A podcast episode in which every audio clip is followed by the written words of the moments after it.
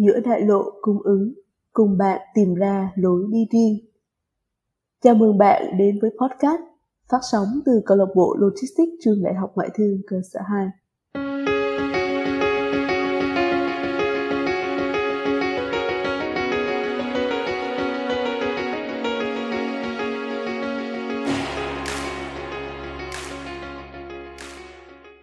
Chào mừng mọi người đến với mùa 1 của podcast giữa đại lộ cung ứng phát sóng từ câu lạc bộ Logistics FTU 2. Mình là Ngọc, rất vui được đồng hành cùng các bạn trên chặng đường tìm ra hướng đi cho bản thân.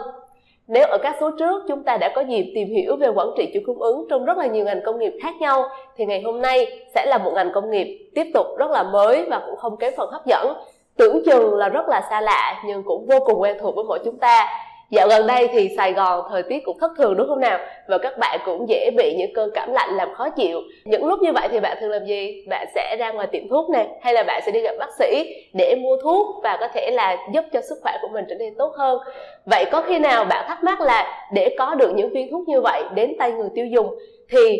viên thuốc đó nó phải trải qua những công đoạn gì và làm ra được nó thì cần phải có những cái bước như thế nào không? Thì ngày hôm nay chúng mình sẽ giải đáp cho các bạn câu hỏi đó với sự chia sẻ đến từ anh Huỳnh Phú Thàng. Hiện tại anh đang là Supply Chain Planning Manager tại Johnson Johnson, một trong những tập đoàn dược phẩm hàng đầu trên thế giới. Em xin chào anh ạ. Và thay mặt câu lạc bộ Logistics cũng như là đội ngũ làm dự án podcast thì tụi em cảm ơn anh rất là nhiều vì đã nhận lời tham gia cái số podcast ngày hôm nay. Và trước khi đến với cái buổi chính của chương trình thì anh có thể dành một chút lời giới thiệu sơ lược về mình cho các bạn được không ạ? Vâng, cảm ơn Ngọc, cảm ơn tất cả các bạn. Thì cảm ơn các bạn đã có một cái gift cho anh một cái chance ngày hôm nay đến để gặp tất cả các bạn. Thì uh, như Ngọc cũng giới thiệu ban đầu á, thì anh đang làm cho Johnson Johnson phụ trách mảng dược phẩm. Ở à, Johnson Johnson thì anh đang à, cùng với các bạn, các cộng sự trong đội thiết kế về mảng dược phẩm từ end to end từ lúc mà mình làm demand planning cho đến lúc mà mình làm supply planning cũng như là cung ứng thuốc cho nhà phân phối rồi từ đó đến hospital và pharmacy thì đó là một vài cái thông tin cơ bản.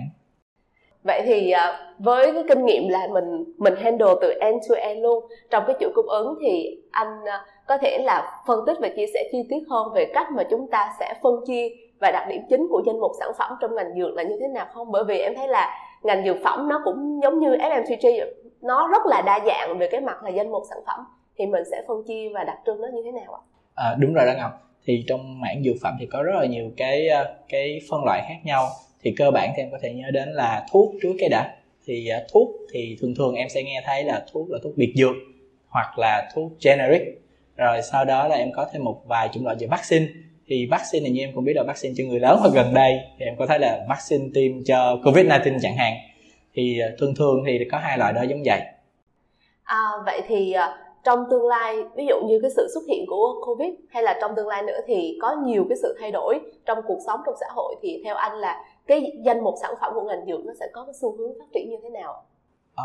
tất nhiên là nó sẽ có nhiều sự mở rộng hơn đó em. Thì cũng xuất phát cơ bản từ thuốc hoặc là nguyên liệu làm thuốc rồi vaccine cũng như các chế phẩm sinh học này nọ. Thì vì là con người càng ngày càng tiến đến những cái uh, solution phát triển như mặt technology để từ đó giải quyết những cái bệnh hiện tại là những cái bệnh cơ bản mình đã giải quyết được rồi, đúng không cảm, cúm, rồi các cái bệnh gọi là phổ biến, phổ thông hiện tại do do do vi khuẩn này nọ. Nhưng mà có những bệnh phức tạp hơn, ví dụ như ung thư chẳng hạn thì nó cần nhiều cái công nghệ mới, những loại thuốc mới thì người ta sẽ càng ngày càng phát triển thêm về mạng đó.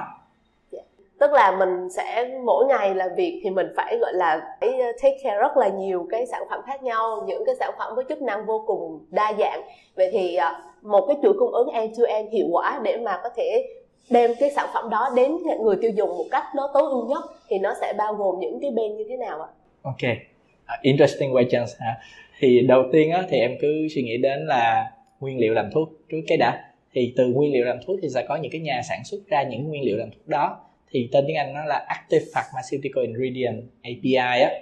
Thì ngoài ra thì nó sẽ có những cái cơ sở sản xuất rồi tiếp đến là cơ sở đóng gói à, chúng ta cũng có một cái thành viên quan trọng là các hãng dược nơi mà những cái company lớn trên thế giới giống như là GSK, Sanofi này nọ thì họ có cái bộ phận R&D, họ có cái pipeline product họ nghiên cứu phát triển các loại thuốc mới để họ đưa cho các nhà sản xuất, nhà đóng gói để họ làm ra thuốc. Thì chúng em cũng có những cái à, à, nhà phân phối à, wholesaler distributor tùy theo cái uh, môi trường uh, uh, pháp luật ở từng nước thì những cái wholesaler hoặc là distributor họ có những cái role and responsibility khác nhau. Em cũng có thêm là à, bệnh viện nhà thuốc rồi từ đó em có dược sĩ à, bác sĩ rồi cuối cùng là bệnh nhân những người cần sử dụng thuốc.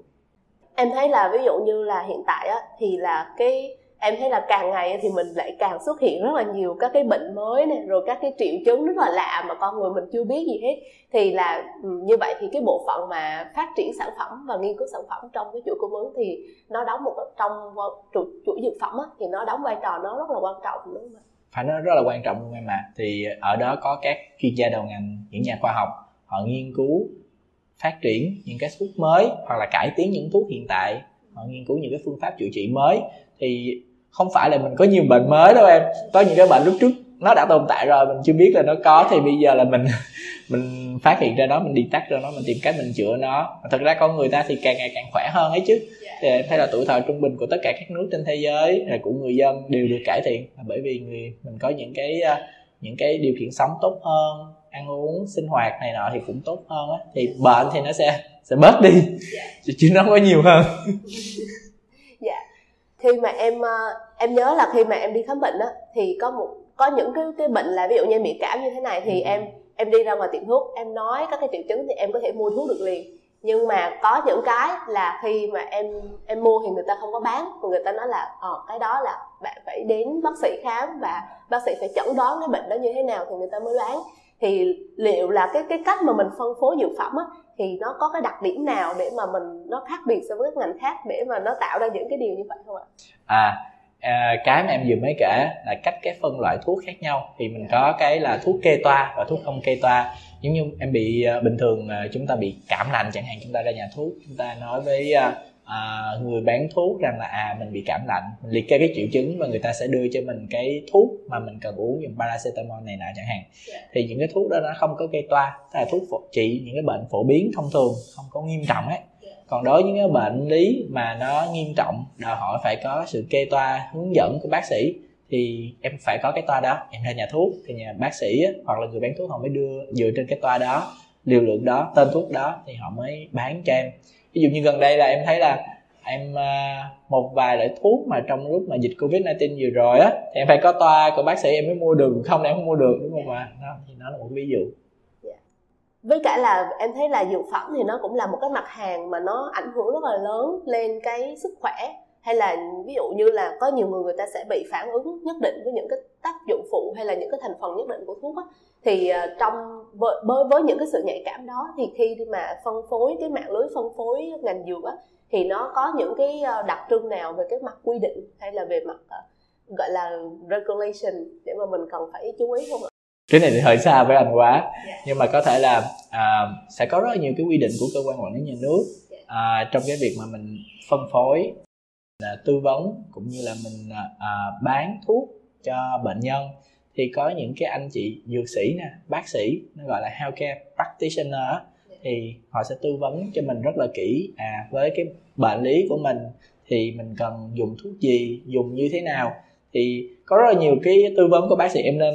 lắng nghe và tìm hiểu nhiều hơn á từ những lời khuyên từ những cái bác sĩ hoặc dược sĩ á thì follow cái lời advice của họ thì mình có thể uh, uh, nhanh chóng hết cái bệnh của mình. Yeah. Dạ. Vậy thì uh, anh có thể nói nó rõ hơn là khi mà mình phân phối dược á, thì mình sẽ có những cái kênh phân phối nào để mà có thể đưa cái sản phẩm đó ra thị trường? À ở thị trường Việt Nam của mình á, thì chủ yếu là các hãng dược hoặc là các công ty sản xuất thuốc á, thì họ sẽ phân phối thông qua nhà phân phối. Thì ở Việt Nam mình có một vài nhà phân phối lớn á, ví dụ như là Vmedimax chẳng hạn một vài công ty khác giống như là IKSS nè, Zulik Pharma nè và một vài công ty Việt Nam của mình ví dụ như là công ty dược Sài Gòn chẳng hạn thì những công ty đó, đó họ sẽ cung cấp thuốc vô cho hệ thống bệnh viện của mình. À, từ đó họ cung cấp vô trong các cái hệ thống mà gọi là pharmacy chains chuỗi nhà thuốc hoặc là các nhà thuốc tư nhân. Thì à, à, ở trong bệnh viện á nó sẽ có những cái khoa dược ở trong đó họ sẽ mua thuốc họ tích trữ thuốc rồi xong họ họ lên họ dựa trên cái toa của bác sĩ họ, họ tư vấn họ cung cấp thuốc cho cho bệnh nhân. Còn cũng giống như em bây giờ em ra ngoài em thấy ở Pharma City này nè em ra ngoài đó em mua thì em cứ à, đến rồi xong rồi sẽ có những cái ờ, bạn cũng là có chuyên môn họ cũng sẽ tư vấn cho em là à thuốc đó bệnh đó thì sẽ dùng như thế nào trị như thế nào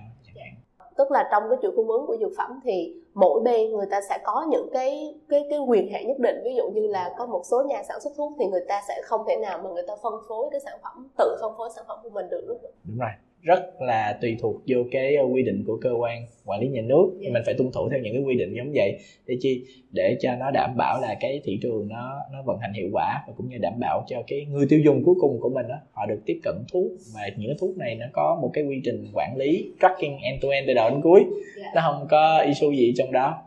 Dạ thì uh, qua những cái chia sẻ của anh thì em cũng đã nắm tốt rõ hơn và chi tiết hơn về cái đặc trưng của cái chuỗi cung ứng cũng như là của cái ngành dược phẩm này và em thấy là nó cũng có khá là nhiều điểm để mà mình khai thác và cảm thấy rất là thú vị thì uh, các bạn ơi các bạn có thấy là cái ngành này nó nó đáng và nó thú vị để cho các bạn tìm hiểu thêm không ạ nếu như có thì các bạn hãy tiếp tục theo dõi phần 2 của podcast uh, liên quan tới series về quản trị chuỗi cung ứng trong ngành dược phẩm để chúng ta biết rõ hơn về cách mà vận hành một cái chuỗi cung ứng tối ưu trong dược phẩm là như thế nào nhé. Xin chào và hẹn gặp lại.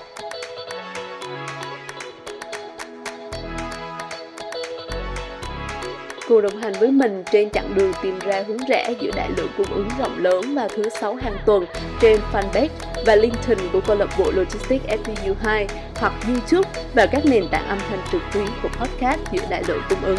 Nếu bạn có bất kỳ câu hỏi và mong muốn được tìm hiểu thêm về quản trị chuỗi cung ứng trong ngành công nghiệp nào ở các số tới, đừng ngần ngại gửi gắm những điều ấy đến chúng mình qua chuyên mục Bạn muốn nghe gì được đính kèm dưới mỗi tập podcast nhé. Chúc mọi người một ngày thật vui vẻ và tràn đầy năng lượng. Đừng quên chúng ta có hẹn vào thứ sáu tuần sau. Bye bye!